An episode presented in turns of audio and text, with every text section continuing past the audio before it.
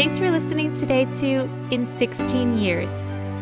I'm Amy, and this is a podcast where I talk about what I've learned in 16 years of living with endo, severe IBS, fibromyalgia, and interstitial cystitis. My name is Brittany, and I live with celiac disease, anxiety, and my own hormonal fun. We hope this show will inspire you, empower you, and help you feel supported on your own health journey.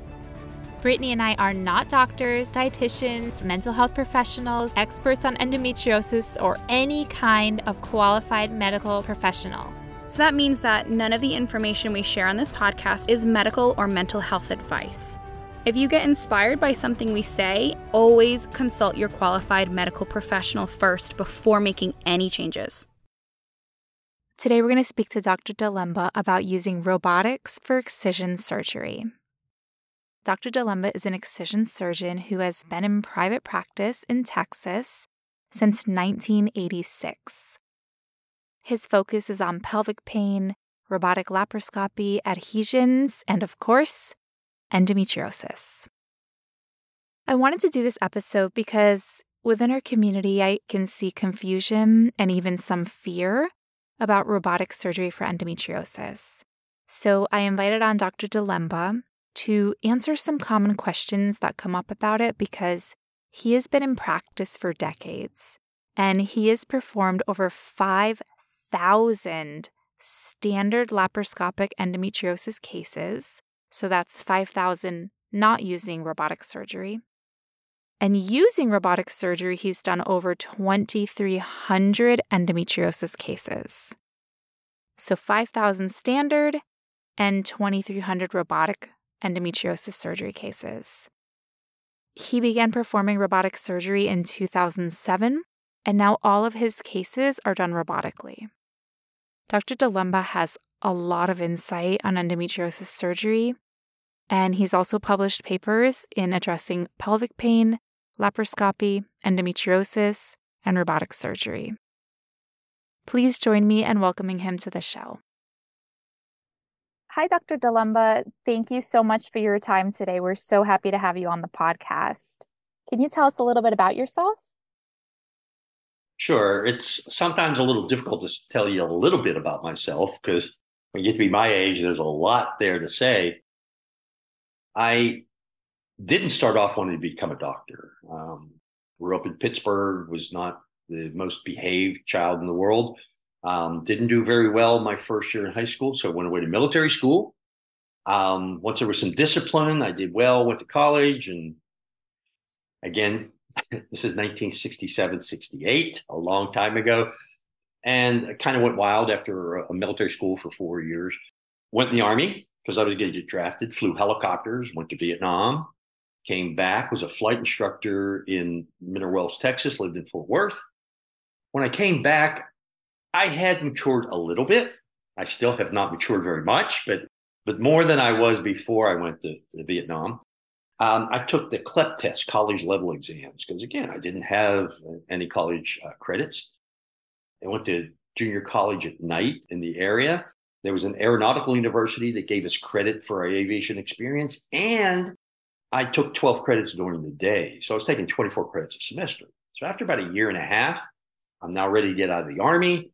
I go to the main campus in Daytona Beach, got my degree in aviation, wanted to fly for the airlines. The first fuel crisis hit. So I moved back to Pittsburgh, worked at my dad's bar as a bartender, got a job then with Pfizer as a pharmaceutical sales rep. So everybody talks about farming. I'm like, hey, I was pharma for a while, and they're not all bad. And I thought you really had to be a genius to be a doctor till I called on them, like, I can do this. Went back to Pitt, University of Pittsburgh, did my pre med, and then I went to the University of Pennsylvania at age 30 to go to medical school and graduated, went back to Pittsburgh, did my training. And then from there, I came down to Texas where they were looking for somebody. So that's how I ended up in Texas. So today we find you as an excision surgeon operating in Denton, Texas, and you are 74 years old. So you had a lot of experience, a lot of insight, which is why we wanted to have you on the podcast today. So I'd love if you tell us a little bit about your background in excision surgery. you know, have you done a fellowship in minimally invasive surgery? And how did you learn about excision and adopt the technique? When I first started medicine, laparoscopy was still in its infancy. So once I finished my residency and I came down here, I did do some obstetrics, but it turns out I was much better, in my opinion, surgically. And laparoscopy was just something that came to me. But we didn't have many instruments. And it was difficult to get our hospitals to buy the, the equipment that we needed. So one of the first devices that we had was called an endocoagulator. I mean, we had a probe, an endocoagulator. I don't even think we even had scissors back then. I actually we did come to think of it, I, but not many other instruments. A grasper, endocoagulator. So anything that we saw unusual, we had to ablate. It had this strange noise on it. That was late 80s, early 90s. And then we started to get more equipment. And about the mid, like 92, 93, I was learning how to suture laparoscopically on my own. They didn't have fellowships back then for laparoscopy. So I had to learn this all on my own. I spent a week with Dr. C.Y. Liu, who's retired, learning how to suture laparoscopically because it's not easy. And that's that's that's what makes laparoscopy and endometriosis a difficult process because the instruments are backwards. I mean, it's hard. Then at one of my meetings, I met a lady that has an organization called the Endometriosis Association, Mary Lou Ballweg. I, I got involved with that and then realized that some of the things that I was taught in residency, that this is a disease of people in their the delayed childbearing in their 40s. If you had a painful periods, it was a sexually transmitted disease because that's what we were taught. So all of a sudden, I'm seeing it in other patients. They're saying I have pain, and I'd look in. They're saying put on birth control pills, and they're still hurting. And something's going on that isn't correct. So eventually, um, I spent more time doing surgery, and, and even went to some of the meetings. And Dr. Redwine was there, and I went, I think this guy knows what he's talking about. Not everything. Every time we argue, he wins because he's smarter than I am. so I started to say, okay, I think cutting this disease out in ovarian cancer, you cut out the disease, and I'm like, I want to do the same thing. And that's how I got started in excision. I was an early adopter of laparoscopy and then an early adopter of excision. And then as my skills improved, when you come out of residency, you might not have the skills to do excision, in my opinion. And so I realized to get the best results, you got to cut out the disease have. So it sounds like you've been doing excision for how many years? Are we thinking like over 25 years at this point? Yes, at least 25, 26 years. Yeah. So how many cases do you think that you've done in, in your 26 years? How many do you think you've done total? And how many do you think you've done, ooh, how many do you think you've done via laparoscopy? How many do you think you've done via robotic? And how many do you think you've done via laparotomy if you were still doing laparotomy back then potentially? I didn't have a lot lapar- laparotomy. I didn't do many laparotomies. I was better laparoscopically than I was open, even vaginal. That's probably the least skilled that I have is, is vaginal surgery. Open, yeah, I was okay, but I shined laparoscopically. And by the time I finished because I don't do standard laparoscopy anymore. Since the end of 07 is, is where I, I finished. I had about almost 5,000 cases, standard laparoscopy. And now, and they, and now they keep track with the robot. and so I know how many I have. In my mind, I have more, but it keeps track. It's about 23, 2,300 endometriosis cases with the, with the robot. Wow. That's so impressive. So I'd love to ask you a little bit about your practice before we get into the questions about robotic surgery. Um, so is your practice solely focused on endometriosis or you do do you do other types of surgery for pelvic pain? Well, I do focus on endometriosis, but I also adhesions and pelvic pain, adhesions, endometriosis, and robot surgery. That's all I know and that's all I do. I don't do pap smears, I don't do routine exams. I don't do breast exams. I don't do prolapse. I don't do any of that stuff. I just I just operate in the abdominal pelvic cavity. Do you operate alone or do you have a multidisciplinary team in place to handle extra pelvic endometriosis? Well, I operate alone for endometriosis, but I do have a colorectal surgeon. We don't always agree on everything, but she's there. Not for every case. You know, I, I, I want the patient to meet the doctor if any suspicion of a bowel resection is there. Usually on the bowel, I, I cut it off and then repair it. Same thing with the urological side. Most of our urologists are not robotically trained or laparoscopically trained. So if I injure the ureter, I or cut at the ureter, cut at endometriosis, or cut off endometriosis off the ureter, I deal with that. I take care of that. I may have them come in and bless it. uh, same thing, you know, taking endometriomas out of the bladder. I do that, fix it. I'll let them come in and look if they if they please. I have a thoracic surgeon who comes in when we suspect any any thoracic involvement. How old has your oldest endometriosis patient been, and how young has your youngest endometriosis patient been? The youngest is eight. The oldest, 82. That wasn't my oldest patient I've ever operated on, 93, but for endometriosis, 82. Oh, wow. Well, first, I think that really just continues to show that, you know, endometriosis is a disease of any age, which I think that we're keep trying to scream from the rooftops that, you know, we're not too young to have endo or too old to have endo.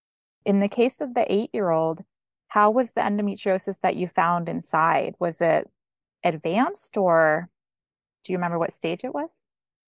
Well, for one, I don't stage most of my procedures because that's an infertility staging. And if you really look at the staging, it deals mostly with adhesions and the prediction of the ability to get pregnant. So the teens, for one, are the group most ignored. And it's more atypical in its visualization. So when to talk a little bit later about more about the robot with the 3D, it's unbelievable the different appearances. And the same thing with an eight year old. She also had a chronic acute appendicitis. Um, she was missing school every couple weeks at eight, and everybody's calling her, she's faking it, come on. And her father was a major sports figure that had just signed a huge contract. And when I said, mentioned surgery, you know, they were out the door. Nobody's operating on my eight year old. Uh, about a month and a half later, they're back. Said, okay, we're ready. okay, not my decision went in there, and it, and it was hard because uh, young children, there's a lot of issues you have to take with the size of the instruments, the size of the tube down their throat. So we really had to make some adaptations. Um, you just can't do the same thing you would do with an adult at, at eight versus, you know, when they get a little bit older, you can over 10, but under 10, that's a, that's a big issue. And um, so we took the appendix out, cut out endometriosis. There wasn't a lot, a little bit, which is good. That's when I want to get this disease when it's early. And and it wasn't robot then. It was it was just standard laparoscopy. She did fine. I think came by our office when she was 23 uh, for a bladder infection. Oh my gosh, that is so great. That and I agree. I think we really have to get this disease early and we have to believe patients from the beginning instead of gaslighting them and telling them that they're just being dramatic teenagers you know, I think a lot of people in the community, we we just have questions about robotic surgery, right? Like we hear a lot about like if sur- some surgeons use robotic surgery, some sur- surgeons do standard laparoscopy. There can be this these questions or these ideas like is one better than the other, right? Like should I go to a surgeon who only does standard and does not use the robot because the robot is dangerous? should I only go to a surgeon who uses the robot because the robot is like some magical thing that's going to help me have a better excision? So that's really why I wanted to get you on the show because you have done, as you said, like 5,000 standard laparoscopy cases for over 10 years. And then since what, 2007? So that's like 15 years you've been doing robotic surgery. So I'd love to ask you is the robot like this tool that we need, or is it like, is it the robot or is it the surgeon? So I guess what I'm asking is, can an excision surgeon do an excellent excision using the robot or using the standard laparoscopy? What do you think? Yes. There's a longer answer than that, but yes, I'm not saying that you can't do an excellent job standard laparoscopy because that's what I did. That's all that we had at one point. Most of what we see on the angst on robotic surgery are from people that don't do it. Or maybe they tried it. They have several thousand cases laparoscopically, and they have five or 10 or 20 with the robot. Oh, this is ridiculous. Well, yeah, get a couple thousand and tell me you see if you see a difference.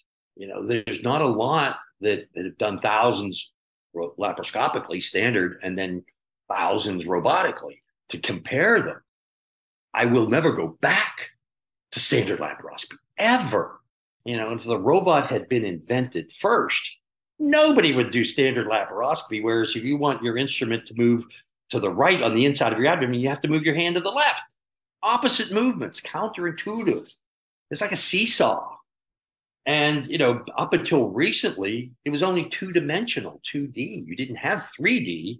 So they are coming out now with 3D. I, the standard laparoscopy in the past only had two dimensional visualization. Even though it was HD, it was a big TV screen. You could see a lot of detail. But the robot, the Da Vinci robot, is 3D, 10 times magnification. One of the reasons, yeah, you can get a standard laparoscope now to have 3D. Not everybody can have that yet. Eventually, that may be the standard. But right now, the majority have 2D. But if you can get 3D, the problem is somebody might be holding the camera. And if you magnify it, if you move a fifth of an inch, then that translates 10 times magnification to two inches. So when you think your hand is perfectly still, it's going to be moving and it makes the 3D more difficult, especially if you magnify. You know, if they make tiny movements on the patient's abdomen, looks like an earthquake in there. Whereas this, the Da Vinci robot, that is perfectly still. So I'm immersed in there with 3D, 10 times magnification. So nobody would go back to one eye and opposite movements and no wrist and elbow action to reach where you need to go. Both devices, standard laparoscopy and robot laparoscopy, we reach the same areas. It's just easier when you can reach your instruments in and bend and reach. Just easier. Not easy, it's easier. And then I can scale my movements with robot laparoscopy. If I move an inch, my instrument moves an inch. Or if I move an inch, I can make it so it moves a fifth of an inch. And there's even more things, you know. So it's not the robot. If you are a bad surgeon, the robot's not going to make you a good surgeon. if you are a good surgeon, the robot will increase your skills. If you are an expert laparoscopic surgeon over a short time 25, 30 cases you will be a step above that in my opinion. And I think there's data to support it. When you look at the at the things that you can do and the accuracy and the precision and less fatigue when you're sitting at a padded armrest ergonomically set for me versus standing, you know, holding a camera and an instrument for three hours versus sitting. So we know as we get fatigued, our accuracy and precision go down. What I think is the worst scenario is where a doctor does some standard laparoscopy and some robot laparoscopy.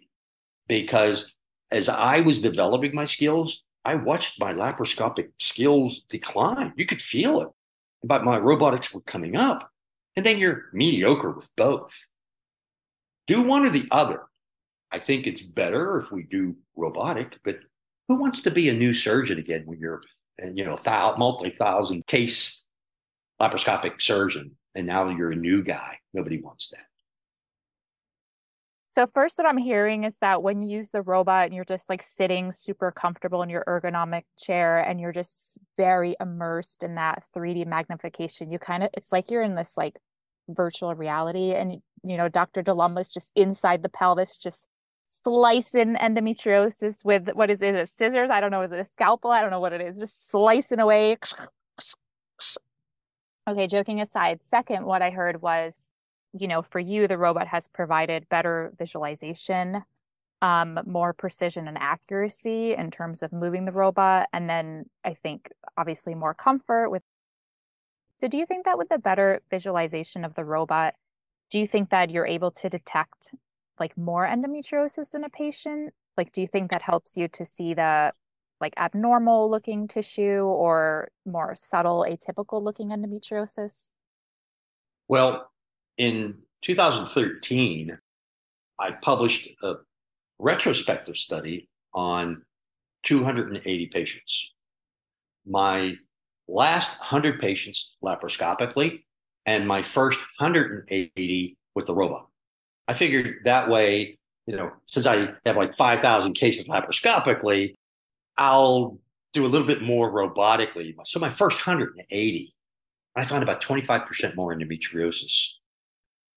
My appendiceal endometriosis rate was 4% in 1997.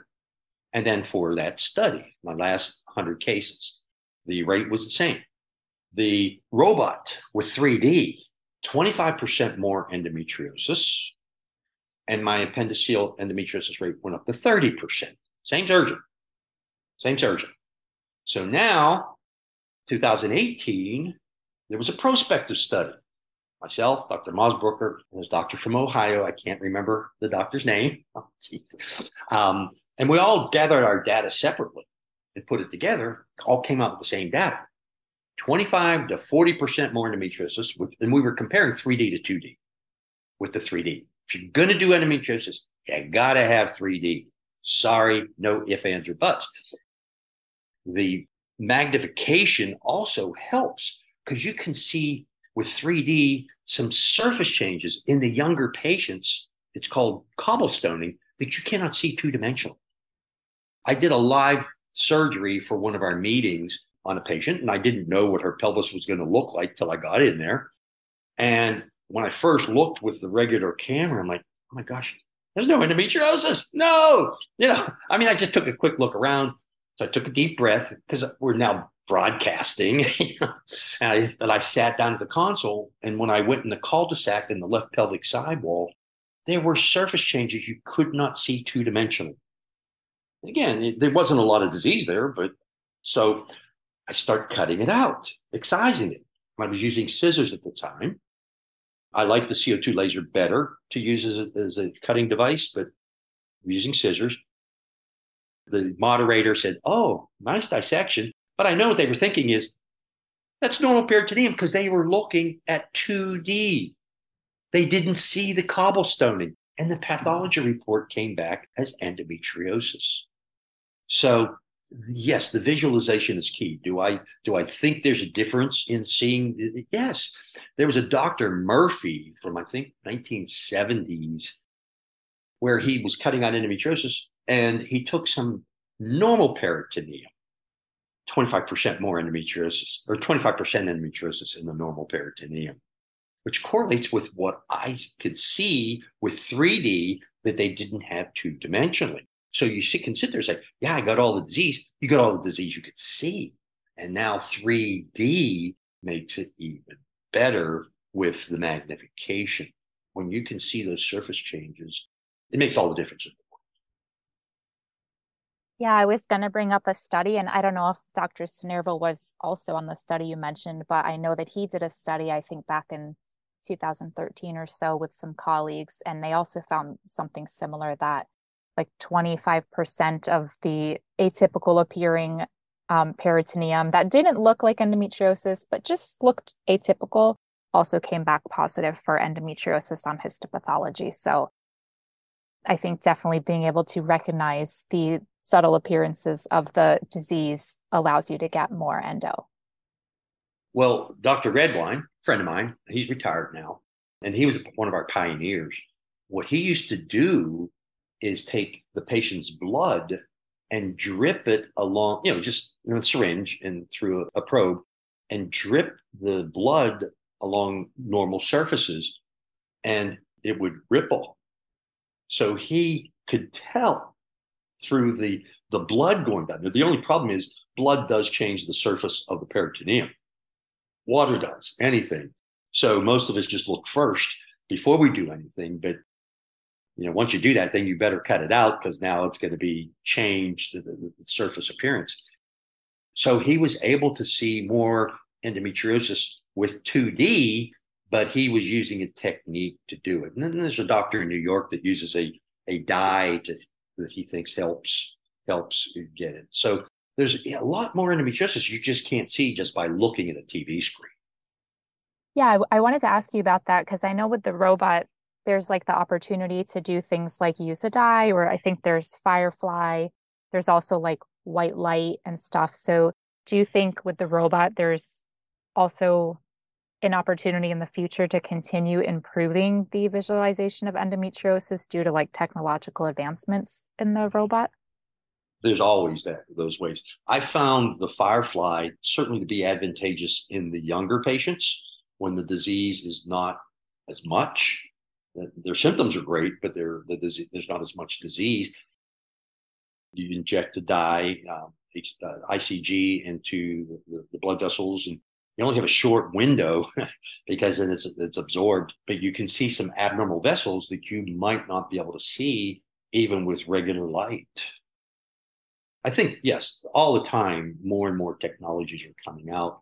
You know, back in the early 90s, they were talking about monoclonal antibodies and tagging to attach to glands and stuff, but then some patients couldn't go outside. So everybody's always looking at, at, at ways to identify endometriosis. So let me ask you because earlier you said that you also you feel that the robot is safer and i know that one of the big concerns for a lot of patients and also concerns sometimes coming out of the medical community from like other doctors who don't use the robot is safety concerns right that the robot is extremely dangerous, that, you know, the robot can cause a lot of complications or even like butcher your insides. Um, so what do you think about that in your experience? And I do want to say, of course, that like not just anyone can go grab the robot and use it the first time around, right? Like the robot also requires a certain skill level and experience level. So as part of that, I'd love to know like at what like at how many surgeries i'm making this question really long i'm sorry um, but at how many surgeries do you think like a surgeon becomes proficient in the in the robot? And how do they practice if like when they do their first surgery, they're not very skilled? So like how do they get up to let's say 100 or 150 surgeries in the robot if their skills aren't that good at the beginning? Well, for one, it's much easier to do surgery robotically than it is laparoscopically to learn. No ifs, ands, or buts as an example, I had back in 07, I had some docs from the from the UK come to visit and observe. And one of them wasn't a doctor, it was a doctor's wife who's a nurse, PhD. She doesn't go, she's never been in the operating room. Oh, I was letting everybody practice. And so what I did is I took micro ziti, which is a pasta, like kind of a little tube, but micro. It was very tiny and I purposely overcooked it so that it was very not very firm. And so that was supposed to be the ureter. and I, you know, that I would take little pepper and put it on chicken, you know, on the inside. So they had to dissect it. I, I had to cut it open and then they had to suture it closed. Well, she'd never been in the operating. And in 20 minutes, I was able to teach her to suture and tie. Are you ready for this? Not everybody will know what this means. 8-0 vicryl suture. You can't see it with your regular eye, eyesight. You have to be careful moving it with, with an instrument because you'll bend the needle. 20 minutes. You cannot teach anybody to suture in 20 minutes micro ziti overcooked. You cannot. 20 minutes. She's not a surgeon. She could do it and didn't break the suture. I think the first one she did eventually. Um, but you'll cut right through it when you're tying the knot. You cannot do that standard laparoscopy 20 minutes. You can't even do 8.0 in 20. You know, I don't think I could ever do 8.0. There's a wonderful video to watch on YouTube, Da Vinci origami. It's about a minute, minute and a half. And I urge patients to, to watch it, look at it because my very first patient that I was going to do surgery on, I had never met before.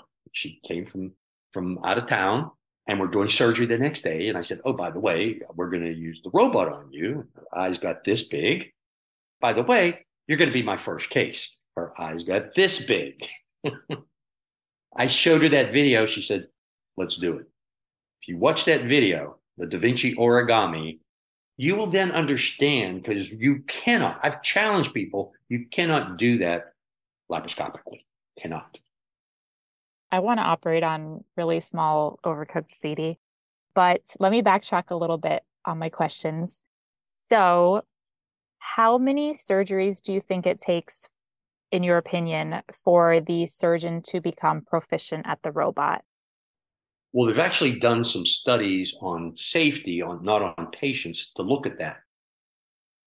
From what I've seen, and I've proctored a lot of doctors with the robot, like 180 I've taught.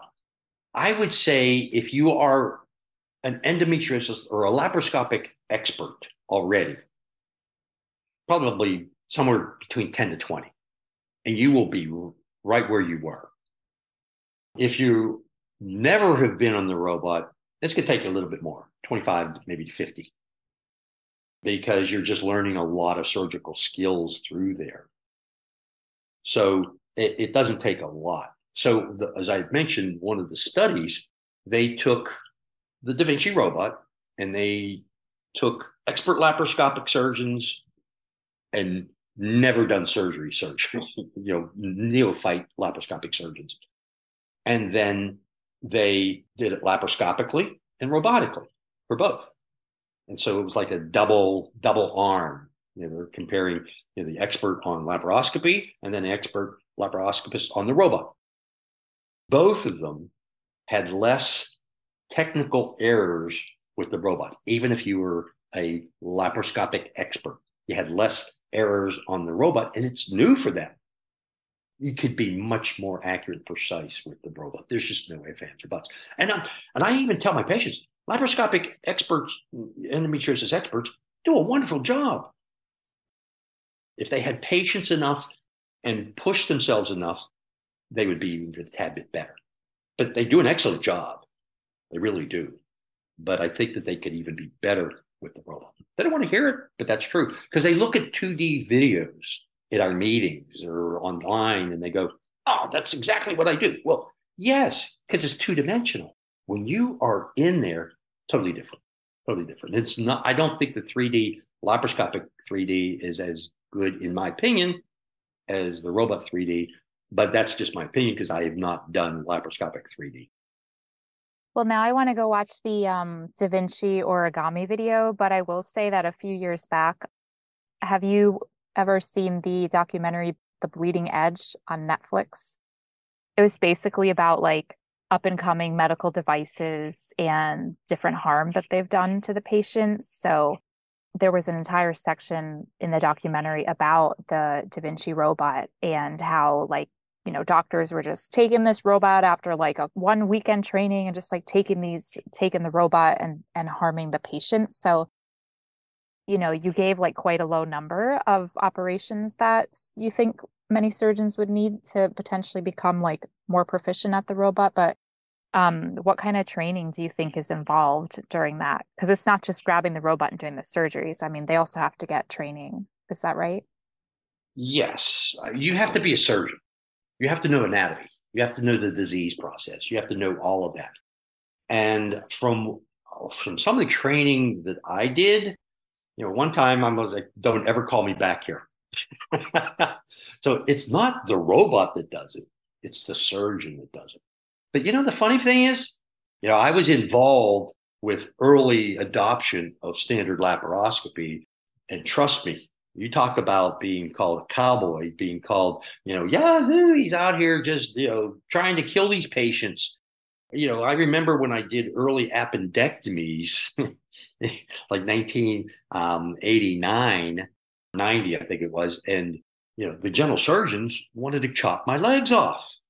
He said, How dare you? This is heresy. Now it's a standard. How many uh, appendices are not taken with the with laparoscopy? We saw the same thing. It costs too much, takes too long. I'm doing just fine open. I don't need laparoscopy. I mean, this is, this is insane. What are you guys crazy? Literally. And then I was giving a lecture in, in London. Dr. Well, they call him Mr. of their surgeon, Mr. Ray Garry, was writing a publication about the robot. And he came up to me afterwards. I'm, I'm friends with him. And he goes, You know, I had an epiphany last night. I was writing about how bad the robot is. And as I wrote the words, takes too long, costs too much, I'm doing just fine. I went, oh my gosh, that's exactly what everybody said with standard laparoscopy. And any change to the medical profession always runs into flack everything.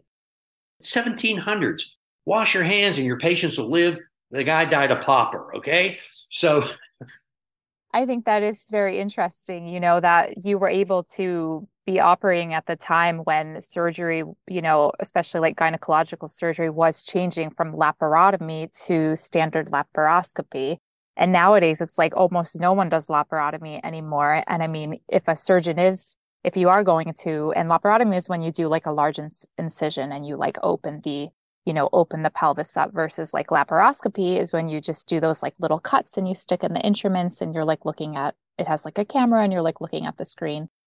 So, you know, nowadays it's like no one would be going to a surgeon who's like, yeah, I'm going to excise your endometriosis via laparotomy. It's like, no, don't touch me. Like, heck no. First of all, your visualization is like so poor because you're just like standing there at arm's length from the patient and second of all like you know those huge incisions and so i think we see that as technology like moves on surgically we are able to get better results so personally i think there's so much to be discouraged about with endometriosis care right like we're still believing in the same tired old theory as 100 years ago like we're still gaslighting all the patients like you know our organized national organizations like don't even know the definition of endometriosis. It's just like we're we're always up against so much.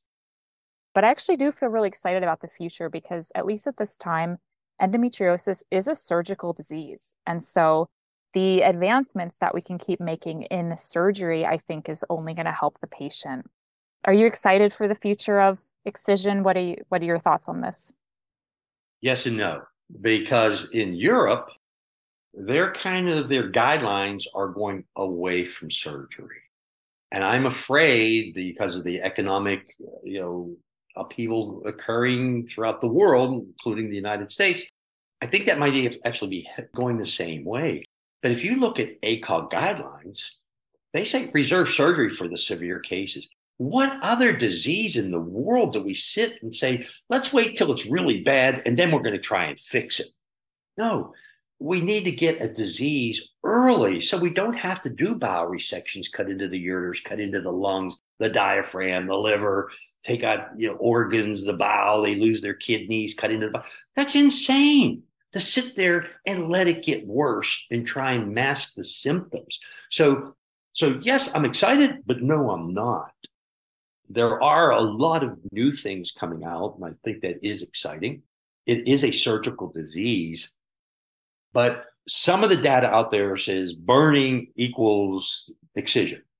Well, I'm going to be staying next week with a friend of mine who was one of the authors of one of those early articles, Mr. Jeremy Jeremy Wright.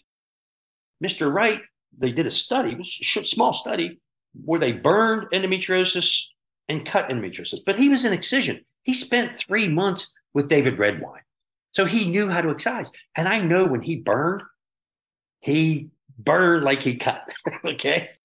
But there's something that I that I think we're going to be talking about at some other point that yes, there is better outcome long term, in my opinion, and data when you excise the disease. Going back to your friend, Mr. Wright or Dr. Wright, who did the study, that study is quoted in the uh, European guidelines under like the part about excision and ablation there's been very few studies comparing excision ablation and you know a study is only good as the methodology a study is only good as the surgeon's skills and it's unfortunate and i've talked at great length about the acog guidelines and other guidelines on this episode because i love i love ragging on the national bodies because they're just really they're not helping us, you know. So you know, it is it is just it's so disappointing because as you said, it's like they're in at least in the ACOG guidelines, it's like they're they don't even distinguish between excision and ablation. So it's just like you can just go in there and just like do what you want, right? And it's like no, that's that's not how you should treat this disease and like get on board people. But going back to the robot, can the robot do ablation and excision? Is it just depends on what the surgeon does? Um, that's my understanding, right? It's not like the robot just only does excision or only does ablation. The robot does what you tell it to do. Well, we have the same instruments as they have laparoscopic, sometimes almost identical.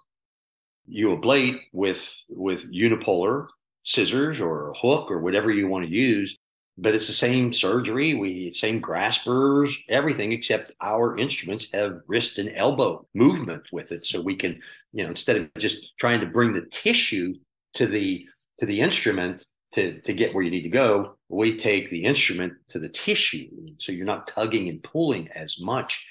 But yeah, you could, you know, doctors ablate with the robot. I don't agree with it. You know, it makes it harder, and when it becomes fibrotic on the surface, that endometriosis, they didn't get it all, the surface might look dead, but it's not dead all the way through, then it seeks the path of least resistance and makes subsequent surgeries more difficult. But yes, you can you can do whatever surgical instrument you feel comfortable with removing the disease with either standard laparoscopy or robot laparoscopy. It's still laparoscopy. That's what everybody like. Oh no, people think you lose a tactile sense with the robot. And they said the same thing about standard laparoscopy, if you think back, because they would put on a laparotomy, you'd have your hands in there. But even still, when you had your hands in there, you had clamps. so it wasn't your hands, it was clamps. And they, then with laparoscopy, you get this long instrument. And they said, Oh, you're going to lose a tactile sense. Well, you developed a tactile sense through the long metal instrument.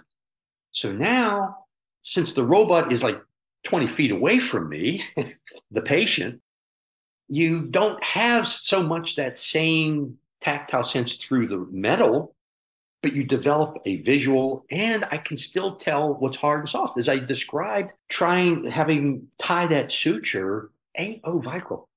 It's thinner than a hair. And she was able to suture and tie it and not break it you develop a visual tactile sense. You know what's hard, soft, how you're hard you're pulling. And and so, you know, doctors will use anything to negate what they don't want to believe. Anything. They will say make up stuff.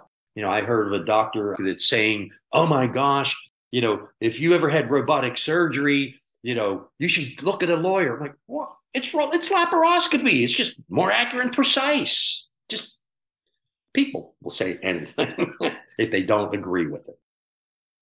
Um, one of the things I might, when if you lift your head out of the console, your instruments freeze, boom, they don't move. So it's not like this robot is in there moving willy nilly.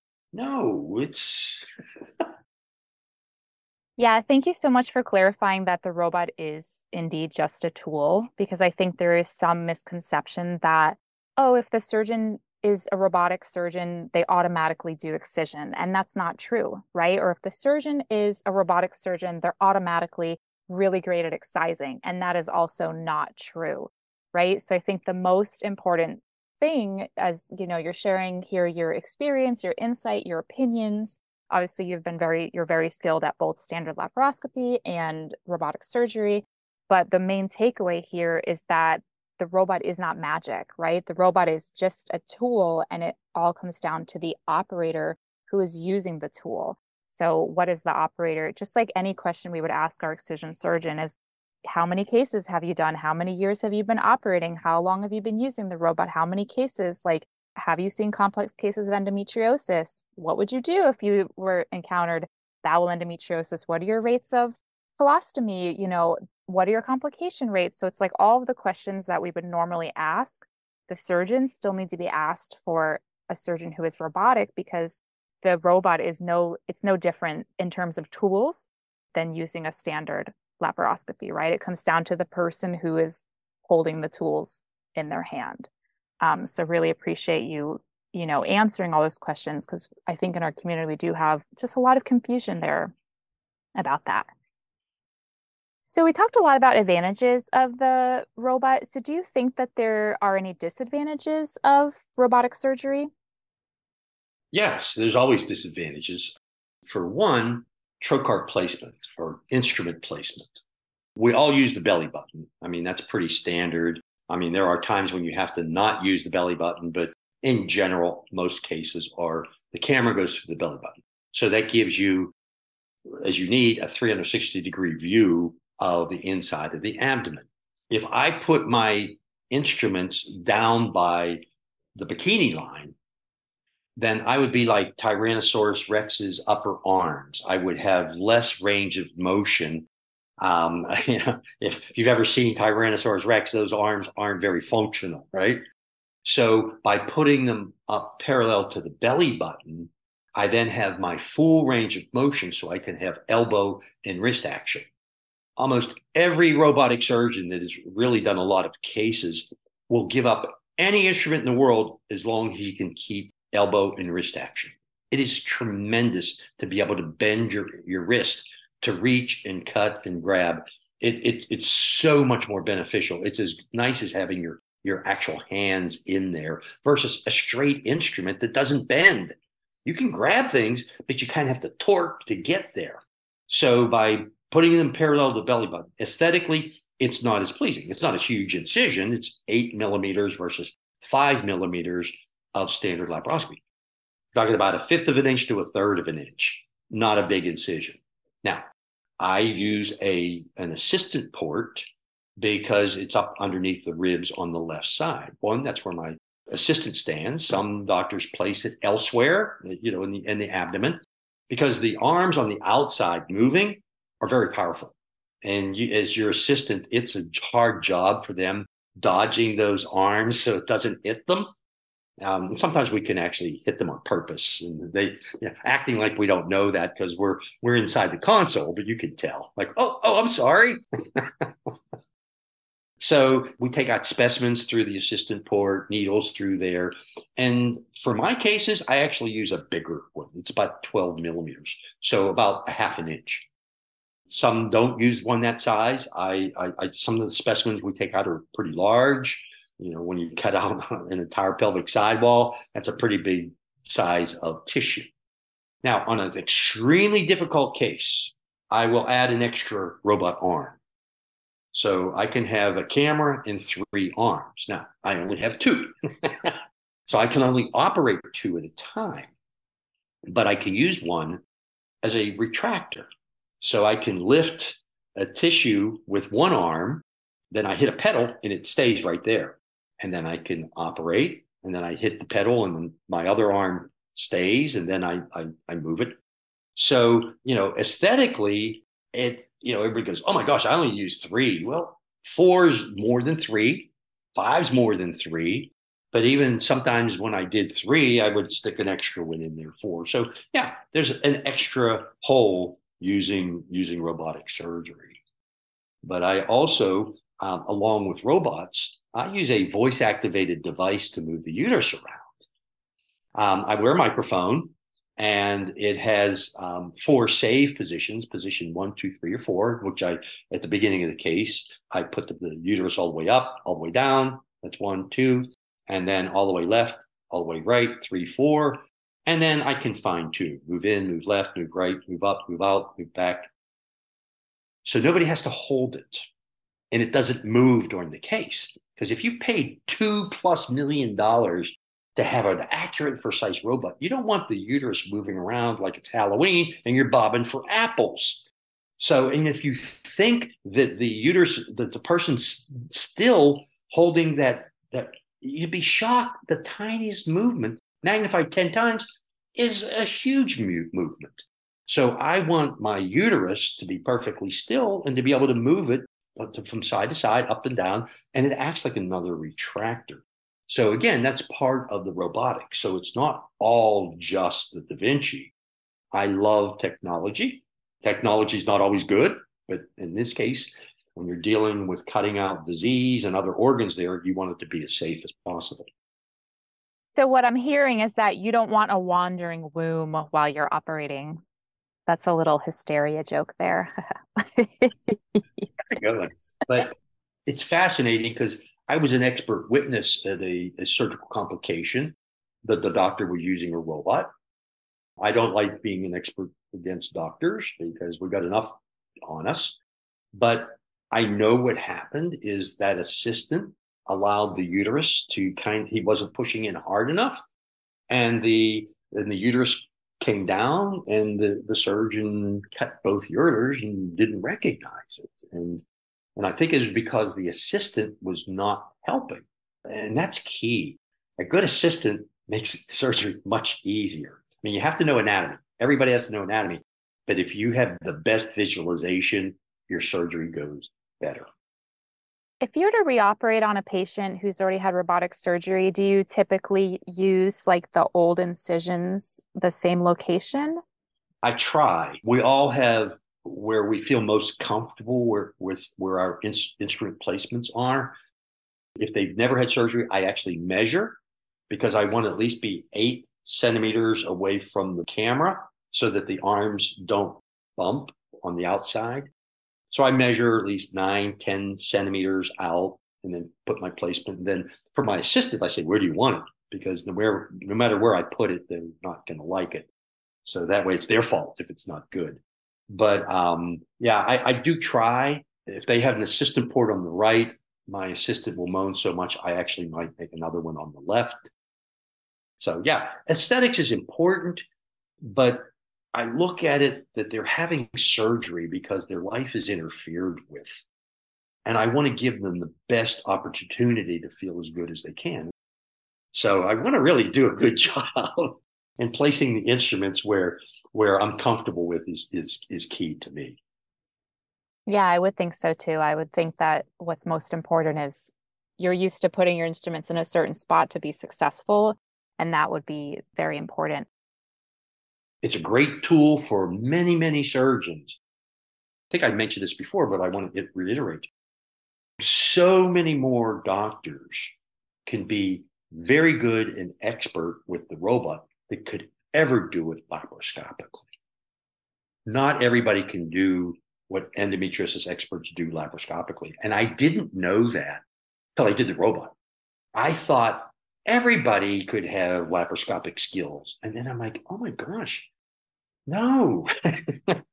there that's a special skill that not everybody has to be able to move these instruments like this and the instruments on the inside are straight and going opposite ways of your hand and you are looking at a TV screen and translating that into your mind and cutting out around dangerous areas we have more people that could be experts robotically because of the Da Vinci.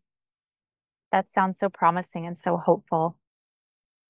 Do you think there's any situations where the use of robotics would not be appropriate with endometriosis? Well, if the surgeon doesn't have the skill level, then then yes, don't do it in those cases. I used to give a lot of lectures for the company that that made the made the Da Vinci because I don't work with them now we had a falling out because I didn't agree with some of their ideas. When they first were teaching people, they wanted to use all of the all four arms. And having been a flight instructor in helicopters, I said, that's wrong. You don't want to do that because you can't teach somebody to fly a helicopter by giving them all the controls. We would give them the foot pedals, and it took a while for them to get it. Then we would give them this other control called a collective that makes the helicopter go like up and down. And then we would give them the control in the middle called the cyclic. That's the hardest because it's a disc and you know the slightest movement and you're you're moving. And then once they mastered those three things individually, then we would give them two instruments, two controls and it's the same thing. So, and eventually, you know, when you gave them all of them, it almost kill you. and so you were really cautious, but then they would get it. But you didn't do that at first. And it's the same thing when somebody's learning, you don't give them a camera and three arms and they lose where the arm is and they're they're floundering. So we fought on that. So to me, that's key is take things in a stepwise, do easy cases. And everybody agrees in most of the literature and in, in discussions, the hard cases are easier, not easy, but easier using the Vinci robot. But in my opinion, it's even easier or it's even better for the easy cases because you see more. I remember I mentioned the 40, 40% is in the easy, it's in the less disease. So getting back to your question, I feel I might be wrong, but I, in my opinion, anything you can do open or laparoscopically, you can do robotically. Anything. And easier. Because now with the robot, the and the bed move together. So when you're operating down in the pelvis and you want to go up to the diaphragm, and that's one of the things I forgot to mention on the diaphragm, why it here is I want to be able to reach up to the diaphragm and get the appendix, adhesions on the sidewalls. But you can rotate your instruments with the Da Vinci and tilt the bed up, down, sideways. And that's why colorectals have really embraced the robot now because they can do bowel resections, you know, on, on the right, on the left. They just move the patient. And so the bowel moves out of the way, the instruments move. Yeah, you did that laparoscopically, but, it, but that was a disadvantage. You couldn't do that with the robot. Once you were, had the dock, the robot instruments in there, you couldn't move the patient. You had to undock to move them. Now that's gone. And, and it's just, it's awesome. One thing that I didn't mention, I, and I don't know if anybody, everybody will understand this. This was awesome for me. And in the operating room, I was saying, look, look what I'm doing. And they're looking at, at the camera, at the screens on the outside going, you're doing what you always do. I'm like, no. So sometimes when you're reaching, you're like at the limit, you haven't rotated the instruments or the robot or anything. And I'm trying to get an appendix or adhesions over in that area. So my right hand is usually the instrument that I do cutting with, whether it's scissors, whether it's the laser. Because of where I'm trying to reach, I can't access that area. I, I can get close, but not. Whereas my left hand can come in where my grasper and sealer's at and reach that area. So I took the instruments out, put my cutting device in my left hand and my grasper in the right. So now I could do it. But I'm so used to cutting with my right hand that it was awkward because now I'm cutting right by the bow. And it's and that my left hand doesn't have that same sense and feel. So what did I do? I swapped controls so that I controlled my left instrument with my right hand and my right instrument with my left hand. So I'm cutting with the hand I normally cut with, but it was my left instrument. I don't know. Did you understand that? I did. So, you know, you couldn't reach with your dominant hand, which is the right hand that you were going to cut with. You couldn't get there. So you did a little swapsies of the instruments. And then you were going to go with at it with the left instrument with the left hand, but you weren't as dexterous in the left hand and didn't have that same, which I thought was interesting. You said that because we were talking about like how you acquire that sense of haptic touch, like you know you've acquired that in the right hand so that was interesting that like you just didn't feel that you had it to the same um, level as in the right hand which you normally do it so i think that's also like a great example of how like you do get that touch like that sense of touch back as you operate with the robot so anyway you just like then you just swap these of the controls and you were like yeah i'm gonna put the left hand control in the right hand and then you went for it so just there you are again in your VR, just like shoom, shoom, shoom, going at it with your with your laser. Yeah, I love that. And I love how much detail you're going in to explain all these things us because we're not in the operating room and we only know what kind of glimpse and pieces of what we get told. And sometimes what we see on social media isn't right, or we're not like hearing from experts or people with a lot of experience. So like I think it's just really cool to hear you talking about it and like imagine you in there excising the endo. Now, we talked about visualization and how, you know, in your opinion, that is better robotically. But I'm also wondering do you think, in terms of like excising itself, so not seeing the endo, but in terms of like the actual cutting out of endometriosis with the tools, do you think that is improved or increased or like better robotically? Or do you think it's the same thing because they're very similar tools? it's very similar. I don't know if, if in that case the, the, the robotic instruments are are any different. I mean, I use scissors, I use CO2 laser. I like the CO2 laser better for cutting. The the scissors are faster. I mean, you, you can take the CO2 laser and cut across the the ureter, you know, just moving quickly, and it, it will just not even a cell depth. But you could do that laparoscopically too. So so the, the actual cutting of the tissue is similar. Where I think there's a difference is because of the wrist action. You know, you kind of with with instruments, the, standard laparoscopy, there it's like taking a, a chopstick or a pencil and sticking it in there and having a, a typical end instrument, whether it's scissors, grasper, anything. And so you kind of have to make do to pull the tissue where you need to either cut it. Um, I still pull tissue and cut it, but when I have wrists that I can move and bend and elbows, it's easier, in my opinion, to be cutting out some of those surfaces. As an example, on some endometriosis on the bowel, say it's not too deep, just a you know a little bit deep. So I can use my CO2 laser and outline where I want to cut, and then use my grasper and elevate it. You can do that with the standard laparoscopy, but remember, you are coming with instruments that don't bend or move. So it's easier for me to pull that endometriosis up a little bit and then have my wrist cutting the, the endometriosis in a different line than I might have to do it laparoscopically. You would end up moving it in line with your your laser from your from your camera or down another port. But again, it doesn't bend. Whereas the robot CO2 laser has is flexible. It bends. and I didn't use it for a long time because it didn't bend. And I went, no, I, I'm not giving up my wrist and elbow until they made a flexible CO2 laser. So I, I, think that's the only real advantage difference in, in when you're excising is it it makes a bigger difference. Um, even just like dissecting out the ureter you know, my wrist can bend to either side. And so I can actually follow the curvature a little bit better than you do with a straight instrument. I, I still did this exact same thing, standard laparoscopy. It just makes it a little bit easier, not easy, but easier when I can bend my elbow and wrist to follow the curvature of the of some of the organs.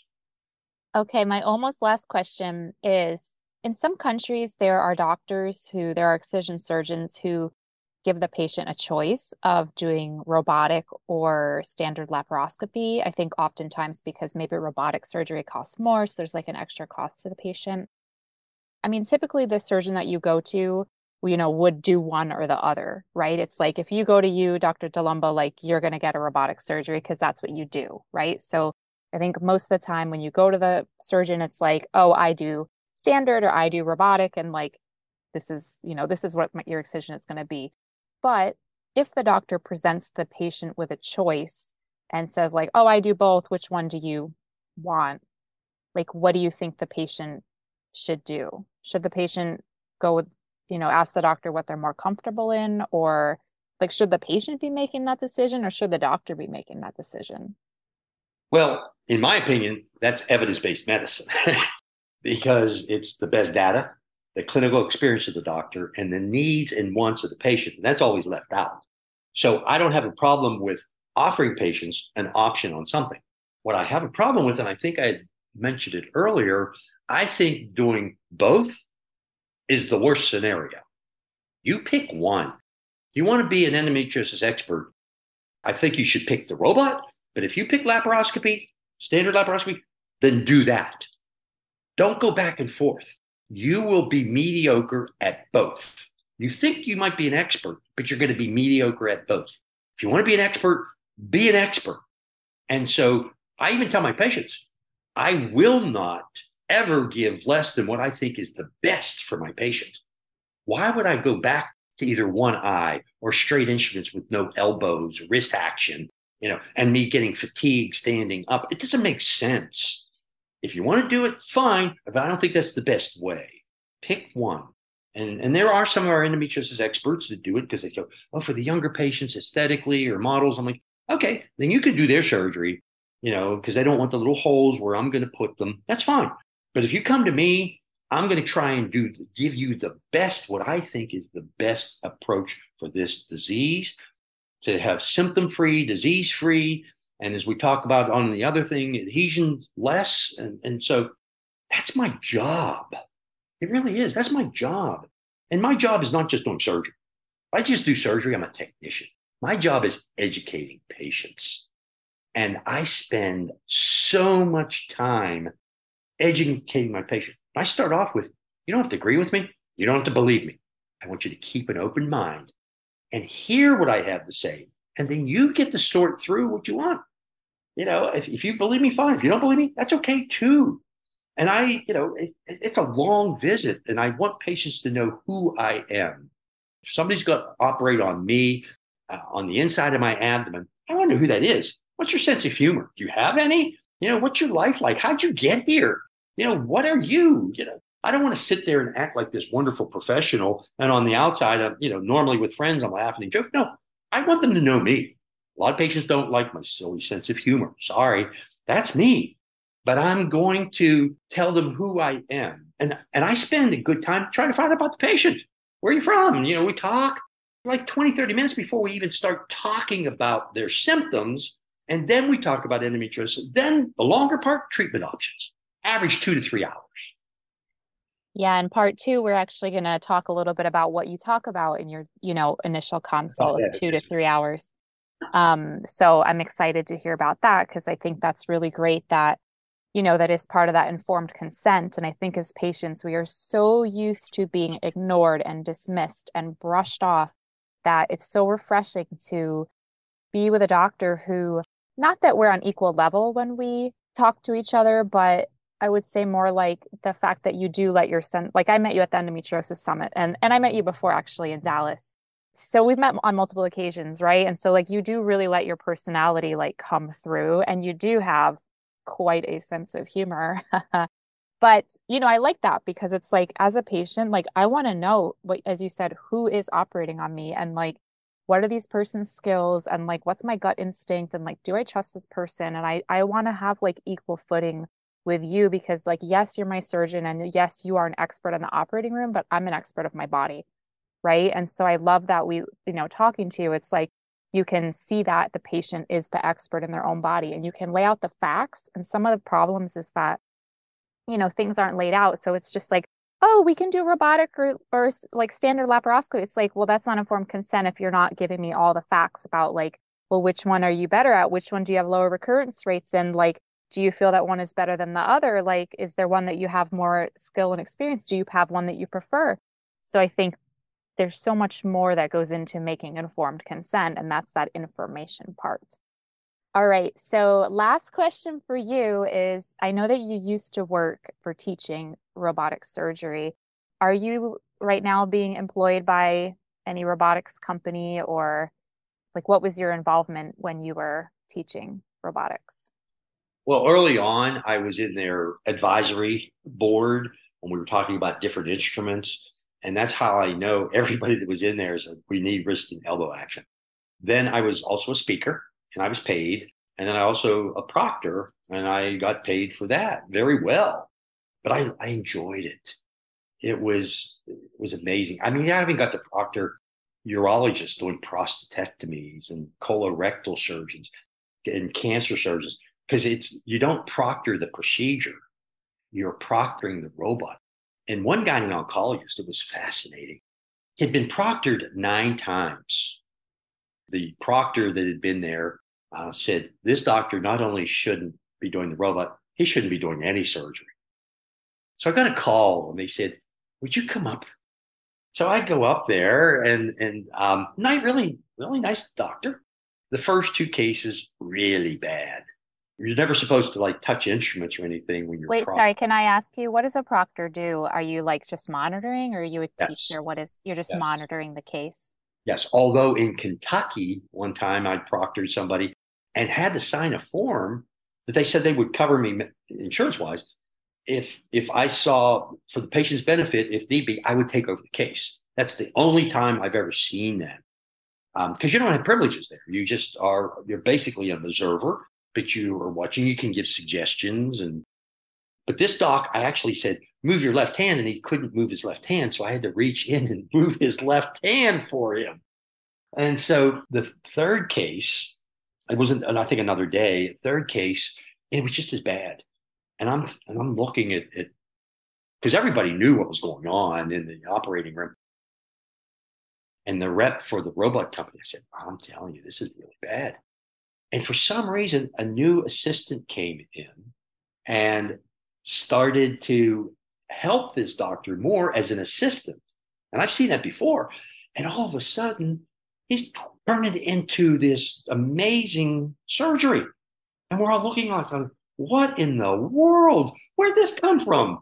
And so I signed him off. And then a couple years later, I said, How's this doctor doing? He said, Absolutely wonderful. So it just took him a little bit longer. Something just, or just clicked. I don't know. But again, you know, it was just fascinating to, to watch him change. I, I just wanted to throw that in there. It was, I, I just love this. So I, I don't get paid now. They they don't have a lot of proctors that go around. They use local people because so many people are trained now. So when you were doing like the proctoring, the teaching, that was I assume that was many years ago. You said. Yeah, I'm trying to think. The last time I proctored was probably 2012 or 14, somewhere in there. It's fascinating to watch people that I have proctored because they remember me. I don't remember them. They go, "Oh, you, you know, I came to your lecture, and now I do this." And you know, in fact, I think I even shared with you that there's a doctor down there, and you know, in 2010 he came to my lecture in in Florida, and decided he was going to do the robot. Now he's an expert, you know. like, yeah, that was my surgeon. Now he's a teacher, and he teaches the robot all over the country. A lot, a lot. Yeah, yeah. He's eh, he's actually, I think, part of their whole speaking bureau. Uh, because I got irritated. I, I everybody I get irritated with everybody. Everybody gets irritated with me because I don't want to just do mantra. I do what I believe. That's good. I think we need more we need more people like you in the medical field where you do what you believe and you fight for that. Okay, Dr. Dulemba, thank you so much for coming on um, my podcast. I cannot tell you how much we appreciate everything that you do for the endometriosis community. I mean, apart from operating for more than 25 years. You know, I know that you're active in the community. I've seen you at different endometriosis events and summits.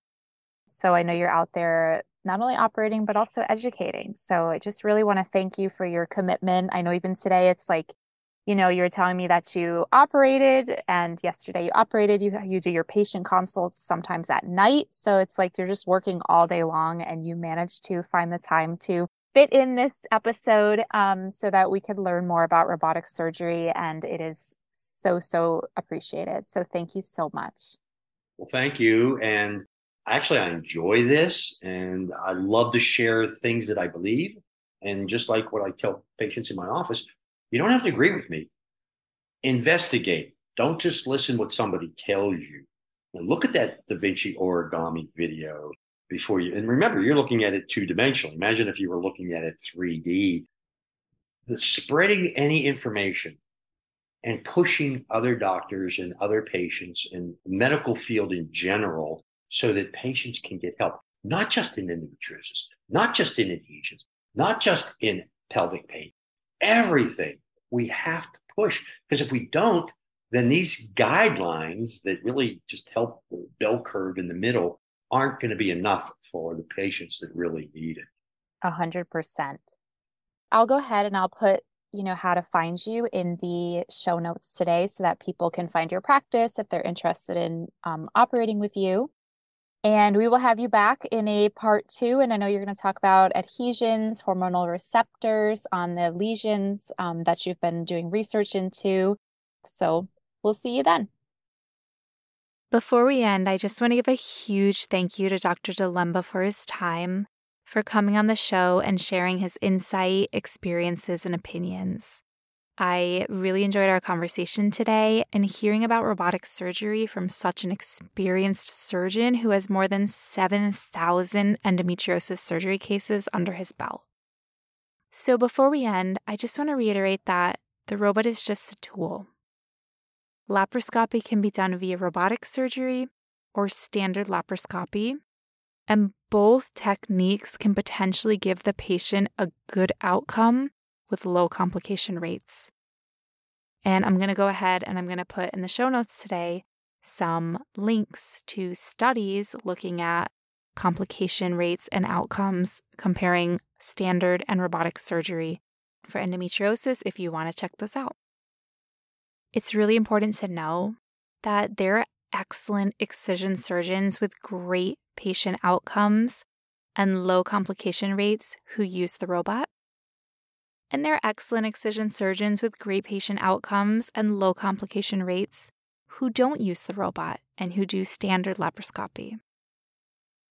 What's most important is not if you're having a standard or robotic laparoscopy, but rather the surgeon's ability to recognize endometriosis in all of its colors, appearances, and locations, and to safely excise it from all locations. And just remember that if your surgeon does do robotic surgery, it's really important to know that using the robot is also a skill in itself. So, therefore, you should ask your surgeon questions to gauge their skills using the robot, such as how many surgeons they've done using it, how many excisions, how much training they've had, etc. All right, thanks for joining us today, and we'll talk to you next time.